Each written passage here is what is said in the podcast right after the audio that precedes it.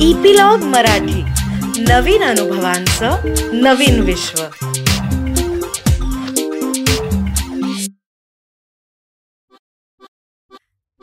नमस्कार मी Reema Amrapurkar. Epilogue Media बरोबर घेऊन आली आहे गोष्टींचा खजिना ज्याला आम्ही नाव दिलंय बायोस्कोप. या बायोस्कोप मधून आपण ऐकणार आहोत विविध ढंगी विविध रंगी गोष्टींचा खजिना जो महाराष्ट्रातल्या कानाकोपऱ्यातल्या लेखकांनी आपल्यासाठी तयार केलाय. आज जी आपण गोष्ट ऐकणार आहोत ती एक मूळ कन्नड कथा आहे. ती लिहिली आहे वैदेही यांनी आणि त्याचा मराठीमध्ये अनुवाद केलेला आहे उमा कुलकर्णी यांनी. कथेचं नाव आहे शोध जीवनाचा. थंडी. आता आलंच. म्हणत कुजबुजत जवळ घेत असतानाच कार पॅराडाईज लॉज समोर येऊन उभी राहिली. दक्षिण कन्नड जिल्ह्यात जन्मून तिथेच वाढलेल्यांच्या दृष्टीनं ही थंडी जास्तच म्हणावी लागेल. यांच्याकडे पाहिलं तर काहीच नाही. मी थंडीत काकडलेली बघून ते म्हणाले यालाच थंडी म्हणून इतकी काकडलीस? हिवाळ्यात इथे आलं तर काय गत होईल तुझी? आणि खदखदून हसले. त्या हसण्याला उत्तर देण्यासाठी ओठही विलग करता येईनात इतकी मला थंडी वाजत होती. खोलीत आलो हुश्य म्हणत बसकण मारली. एव्हाना रात्रीचे आठ वाजत आले होते. प्रवासाची दमणूक आणि तिथली थंडी. मला तर अंथरुणात शिरून कानापर्यंत पांघरून ओढून गुडूप झोपी जावंसं वाटत होतं. सुखावह जेवण करून झोपी गेले. जाग आली तेव्हा सकाळचे सहा वाजले होते. उठून पाहिलं तर हे तान्ह्या बाळासारखे गाढ झोपी गेले होते. माझ्या थंडीची थट्टा करणाऱ्यांनी फक्त डोळे नाक सोडून सगळं अंग उबदार पांघरुणानं वेढून घेतलं होतं. त्यावरचा रग आणखी सारखा करून मी बाहेर डोकावून पाहिलं. बाहेर थंडगार वारं वाहत होतं. थंडीच्या गर्भातून जन्म घेऊन इथे आलंय की काय? असं वाटणारं थंडगार वारं. हातपाय थंडीत कापत होते तरीही डोळ्यांना मात्र हिरवळ बघायची आशा. धुक्याच्या बुरख्यात दूरवरच्या धबधब्याच्या मंद आवाजाच्या पार्श्वभूमीवर पाखरांच्या किलबिलीनं जाग होत असलेल्या स्वर्गीय वातावरणात फेरफटका मारायची जीवाला आशा. यांना उठायला आणखी किती वेळ लागणार आहे कोण जाणे? तोवर एक चक्कर मारून यायच्या विचारानं मी बाहेर पडले. बाहेर सगळीकडे नजर फिरवली. धुक्याच्या पडद्याआड एक स्त्री आकृती वरांड्यातल्या एका खांबाला टेकून उभी असलेली दिसली. एकाग्रपणे कुठंतरी नजर खेळून असलेली आकृती. कुतूहलानं तशीच पुढे गेले. मी पुढे झाले तरी ती आकृती तशीच उभी होती. गंभीरतेची साकार मूर्ती असावी अशी ती दिसत होती. चेहरा मात्र कुठल्याही क्षणी रडायला लागेल असा होता. अगदी बारीक नाही आणि अगदी जाडही नाही अशी ती दिसायला देखणी होती. पण रिकाम कपाळ चेहऱ्यावरच्या म्लानतेची कथा सांगत होतं. मी तिच्या जवळून गेले तरी तिची दृष्टी अविचल होती. तिला ओलांडून मी पलीकडे जात असतानाच मला यांची हाक आली. मागे फिरले. गरम गरम कॉफी इडली खाऊन साईट सीईंगसाठी निघालो. निघताना माझी नजर पुन्हा त्या खांबापाशी गेली. ती तिथे नव्हती. त्या महान चित्रकारानं रेखाटलेली भव्य अरण्य आणि विस्तीर्ण मैदानाची अतिभव्य चित्रण दर्शवणारं गोकर्स वॉक किन्नर मंदिरात आपल्या आपण शरीर ताणून उभे असलेले पिलर्स रॉक्स बघून चकित झाल्यानंतर अप्रतिम असे उद्गार काढत आम्ही पुढील स्युसाईड पॉईंटला आलो. सोबतचा मार्गदर्शक त्याची माहिती देत होता. त्याचा इतिहास तिथे प्राण गमावलेल्यांची यादी याविषयी सवयीनं रसपूर्णपणे सांगत होता. ती ऐकता ऐकता मी तिथल्या कुंपणापाशी येऊन खाली वाकून पाहिलं. डोकं गरगरेल असा खाली प्रपात होता. बापरे पडलं तर हाडाचा तुकडाही सापडणार नाही म्हणत मी मागे वळून पाहिलं. हे शेजारीच एका वृद्ध गृहस्थांशी गप्पा मारत होते. शेजारीच तीही होती. त्या दोघांच्या मागे एक वृद्धा उभी होती. यांनी मला हाक मारली. गुजरातहून आलेत हे वसंत शर्मा यांनी ओळख करून दिली. जा आमच्या बायकांबरोबर ओळख करून घे त्या गृहस्थांनी मला सांगितलं. ही माझी बायको आणि ही माझी मुलगी. आम्हाला माणसं लागतात. कुणी गप्पा मारणारं भेटलं तर आमच्या बोलण्यावर लगाम राहत नाही. आणि ते आपलं थुलथुलीत अंग हलवत हसले. हे आणि शर्मा गप्पा मारत तिकडे गेले आणि मी त्यांच्या बायको मुलीबरोबर राहिले. म्हातारी चांगलीच आडवी वाढली होती. ती चालायला लागली की सगळीकडे तरंग उठल्यासारखं वाटत होतं. तिनं माझा हात हातात घेऊन सौहार्दानं मला जवळ बसवून घेतलं आणि ती हिंदीमधून बोलू लागली. आम्ही गुजराती आम्हाला थोडंफार हिंदी येतं. तुला येतं? मोडकं तोडकं येतं. तुम्ही कुठून आलात? किती दिवसांसाठी आलात? कारण विचारणार नाही. हनीमून ना? म्हणत ती म्हातारी डोळे मिचकावून हसली. मीही हसले. आम्ही कर्नाटकातले. पंधरा दिवसांसाठी आलोय. आम्ही नाडियाधून आलोय. येऊन दोन दिवस झाले. महिनाभर राहायचा विचार आहे. इथे तरी शांती मिळेल अशा आशेनं. मिळेल की नाही कोण जाणे. त्यांची नजर शेजारी बसलेल्या मुलीकडे वळली आणि तिनं सुस्कारा सोडला. मीही तिच्याकडे वळून पाहिलं. तिचा चेहरा निर्विकार होता. डोळ्यात निर्लिप्त भाव असले तरी आत एखादं कराल दृश्य दडवून ठेवून दरवाजा बंद केलेला असावा असं वाटत होतं. ही माझी मुलगी. बी. ए. झाली आहे भारी हुशार आहे. पण काय उपयोग? हिला या वयात अम्मा गप्प बैस बघू. पुन्हा तीच कथा कशाला सांगते? म्हणून तिला अडवणाऱ्या त्या मुलीनं चेहरा दडवून हुंदका दिला. क्षणापूर्वी गंभीर असलेली ती आता हुंदके देत होती. बघितलंस? हे आमच्या नशिबात लिहिलंय. कोण काय करणार? हे भगवंता एवढ्या लहान मुलीला कसलं दुःख दिलंयस हे? खोल दुःखानं स्वतःही व्याकुळ होऊन श्रीमती शर्मा म्हणाल्या लग्न होऊन फक्त सहा महिने झाले होते. देवानं तिचं कुंकू पुसून टाकलं. नवऱ्या मुलीचा फक्त शृंगार बघायला लग्न लावून दिल्यासारखं झालं. तेव्हापासून हे असंच चाललंय. कसं जीवाला समाधान वाटेल? आणि हिचं तरी कसं समाधान करायचं? काही कळत नाही. या वयात देवानं आम्हाला असं दुःख द्यायला नको होतं. आता त्यांच्याही सुरकुतलेल्या गालांवरून अश्रू ओघळत होते. आता माझं हृदयही व्यथेनं भरून गेलं. बाप रे हिच्या जागी मी असते तर अजिबात जगले नसते. नुसत्या विचारानंही माझा थरकाप उडाला.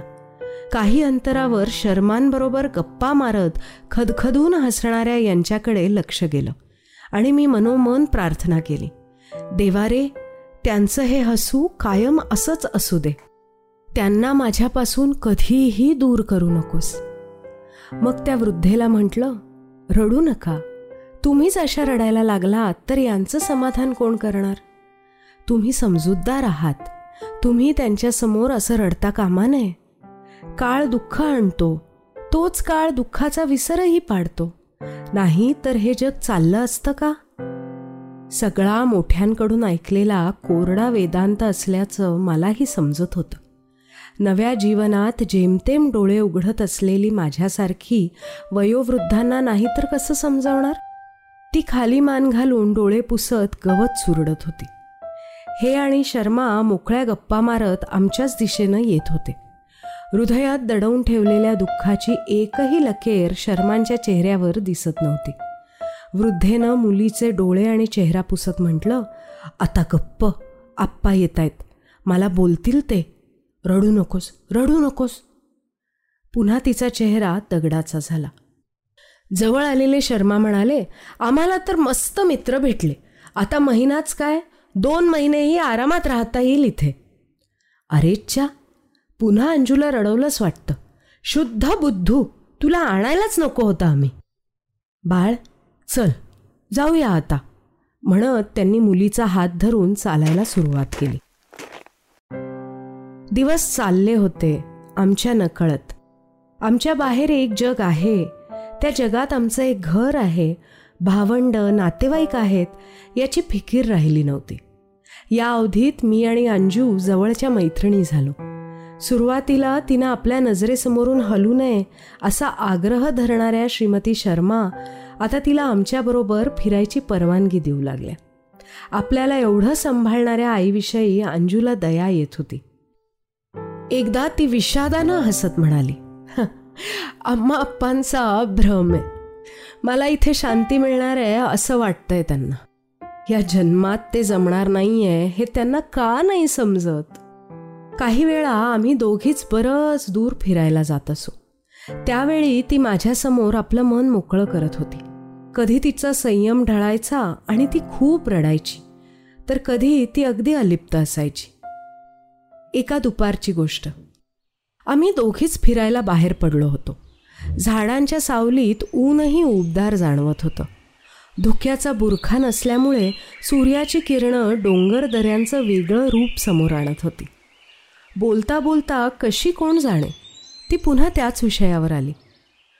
तूच सांग विजया त्यांना विसरणं शक्य आहे का? विसरून जावं अशी ती व्यक्ती नव्हती ग. एवढ्या प्रतिभावान विद्वानाबरोबर जगायची माझी कुठं लायकी आहे? तिनं सुस्कारा सोडला. तिनं त्यांचा फोटोही दाखवत म्हटलं. पाहिलंस? यांच्या डोळ्यात किती स्नेह भरलाय. आताही ते माझ्याकडे किती आस्थेनं बघतायत. ते प्रेमानं मला जवळ बोलवतायत नाही का? मीच पापी. अजूनही जगतीये त्यांच्या माघारी. हे म्हणताना तिचे डोळे पुन्हा पाण्यानं तुडुंब भरले. आम्ही सहा महिने कसे घालवले म्हणून सांगू? सुंदर कलापूर्ण. कुणाला कल्पना करता येणार नाही असे. मला ठाऊक आहे या जन्मी तरी माझ्या आयुष्यात पुन्हा तसे दिवस येणार नाहीत. त्या सहा महिन्यात मी जे स्वर्ग सुख अनुभवलं तेच आठवतं. या पुढचं आयुष्य जगलं पाहिजे मला? अशा पुरुषाची बायको असून तू का अशी रडत दिवस काढतेस?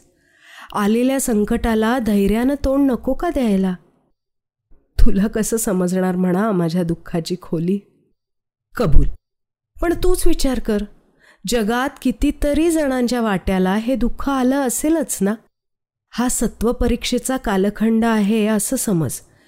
आणखी मी तरी काय सांगणार? खरोखरच. आणखी काय सांगावं हे मलाही समजत नव्हतं. मी तिची समजूत काढताना जे काही बोलत होते ते माझं मलाच समजत नव्हतं. आपल्या माणसाच्या दूर होण्याची कल्पना करायलाही मी एकीकडे असमर्थ होते. तिचं मी कसलं सांत्वन करणार? पण काहीतरी बोलत तर राहिलं पाहिजे ना? तिचं दुःख सांत्वनाच्या पलीकडचं आहे हे समजत असलं तरी ते तेवढं मोठं नाही असंच तिला पटवून द्यायला हवं ना? ती पुढे बोलू लागली. मला केवळ त्यांच्यापासून दूर होणं जाळत नाही आहे तेवढंच असतं तर तू म्हणतेस तसं माझं दुःख कालानुक्रमेण कमीही झालं असतं. पण मी त्यांची फसवणूक केली आहे ग. त्यांच्या प्रेमाला मी योग्य ती किंमत दिली नाही. दिलेला शब्द नाही पाळला मी. त्यांचा माझ्यावर केवढा विश्वास होता. पण मी त्यांचा विश्वासघात केला. क्षणार्धात त्या विश्वास आणि विश्वासघात शब्दांमुळे माझ्या मनात अर्थ अनर्थांच्या अनेक शक्यता तरळून गेल्या. माझ्या नजरेत ती पतिता किंवा आणखी काही दिसू पाहत होती पण त्याला पूर्ण विराम दिल्यागत ती बोलू लागली. आपण स्त्रिया जेवढ्या फसव्या असतो तेवढं आणखी कुणीही नसतं असं मला वाटतं. आश्चर्य वाटलं. आता माझंच बघ ना. ते होते तेव्हा त्यांच्या छातीपाशी चेहरा लपवून प्रेमाचा ओघ वाहावत कितीतरी काळ भावसमाधीमध्ये असायची मी. त्यांना सांगायची तुम्ही नसाल तर मीही राहणार नाही. तुम्ही नसलेल्या जगात मी एक क्षणही राहू शकणार नाही. त्यावेळी ते माझ्या बटा सावरत म्हणायचे अंजू तुझ्यासारखी माझ्या आयुष्यात आली किती सुदैवी मी. मीही यावर तुमच्यासारखे माझ्या जीवनात आलात. मीही किती सुदैवी असं म्हणून त्यांना फसवलं. त्यावेळी मलाही खरंच तसं वाटलं होतं ग. कितीतरी वेळा मी पत्रातही लिहिलं होतं. तुम्ही नसलेलं जग मला नकोय. तशा जगातला एक क्षण माझ्या दृष्टीनं युगापेक्षा मोठा आहे. डिअर देव आपल्याला सुखात ठेवतो. माझं पत्र वाचून ते प्रत्येक वेळी स्वतःपेक्षा कुणीही नशीबवान नाही असं समजायचे म्हणे. किती विश्वास होता त्यांचा माझ्यावर. पण विजया मी का नाही मेले? तुमच्याशिवाय क्षणभरही राहू शकत नाही म्हणणारी मी गेले सहा महिने राहते ना त्यांच्याशिवाय? एक नव्हे कितीतरी क्षण. हा विश्वासघात नाही का? मीही विचार करू लागले तशी तिची समस्या जटिल होत चालली होती. काय आहे हे? हा मुग्धपणा म्हणायचा की खरोखरच प्रेमातली फसवणूक? की असहाय्यता? की पापपुण्याच्या संदर्भात असलेल्या श्रद्धेचंच हे एक रूप? की धर्मकर्मामध्ये गुंतलेल्या मनाची ही प्रतिक्रिया? ते जे काही असेल ते दोघांनाही लागू पडायला हवं ना? ती रडत होती. चेहरा लाल होऊन डोळ्यांच्या कडा सुजेपर्यंत ती रडत राहिली. मी तिला अडवलं नाही. काय सांगावं हे मला सुचतही नव्हतं. आता मला मरणाव्यतिरिक्त आणखी कशाचीही अपेक्षा नाही. कशावर विश्वासही नाही. मरायचं ठरवलं तसा प्रयत्नही केला पण फसला. माझ्या अम्मा अप्पांची नजर चुकवून इकडे तिकडे होणं शक्य नाही. त्यांना माझी अशी आशा आहे तर मला शक्य तितक्या लवकर माझ्या माणसाशी एकरूप व्हायची आशा आहे. माझं जीवन या दोन आशांचं घर्षण होऊन राहिलं. तर माझ्या मनात आणखी कुठली आशा राहू शकेल? तूच सांग.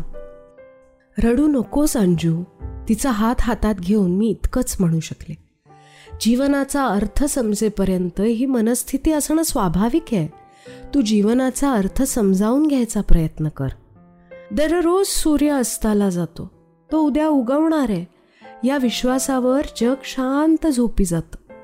पण माझ्या जीवनाचा सूर्य कधीच मावळलाय. माझ्या जीवनात यानंतर कधीही उजेड येणार नाही. इथे आहे ती केवळ हाडा मासानं बनलेली अंजू. आमचे पाय आम्हाला पुन्हा त्याच सुसाईड पॉईंटला घेऊन आले होते. मला तर आम्ही तिथे आल्याचं भान नव्हतं. आम्ही दोघेही आपल्याच विचारात घडून गेलो होतो. काय करताय इथं? या जागेवर भलताच जीव दिसतोय तुमचा. नेहमीप्रमाणे हसत हसत यांनी विचारलेल्या प्रश्नाला अंजूनच उत्तर दिलं. हो माझी तर फारच आवडती जागा आहे ही. ही दरी पाहिली की पतीत निराश्रित लोकांना एक प्रकारचं अभय वाटतं नाही का? इथून पडलं की जिवंत राहणं कठीण आहे. कठीण काय? अशक्य आहे. हाडाचा तुकडा मिळणंही शक्य नाही. म्हणत यांनी कठड्यावरून डोकावून पाहिलं. नंतर माझ्याकडे हसत बघत म्हणाले टाकू का उडी? खाली तरी कितीतरी प्रकारची झाडं आहेत. किती मोठाली झाडं लहान लहान झुडपांसारखी दिसत आहेत पहा. तिथे जाऊन त्यांची उंची बघून येऊ. कुठल्याही क्षणी खालच्या दरीत झेप घ्यायच्या आविर्भावात उभ्या असलेल्या यांच्याकडे मी एक किंकाळी ठोकून धाव घेतली.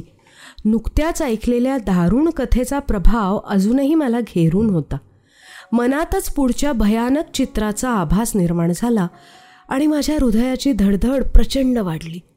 अंजूचं दुःख आणि तिच्या निराशेचा नेमका अर्थ मला आतापर्यंत पोचला होता. मी वेड्यासारखा यांचा हात घट्ट धरून रडायला सुरुवात केली. मला नका सोडून जाऊ. मी तुमच्याशिवाय नाही जगू शकणार.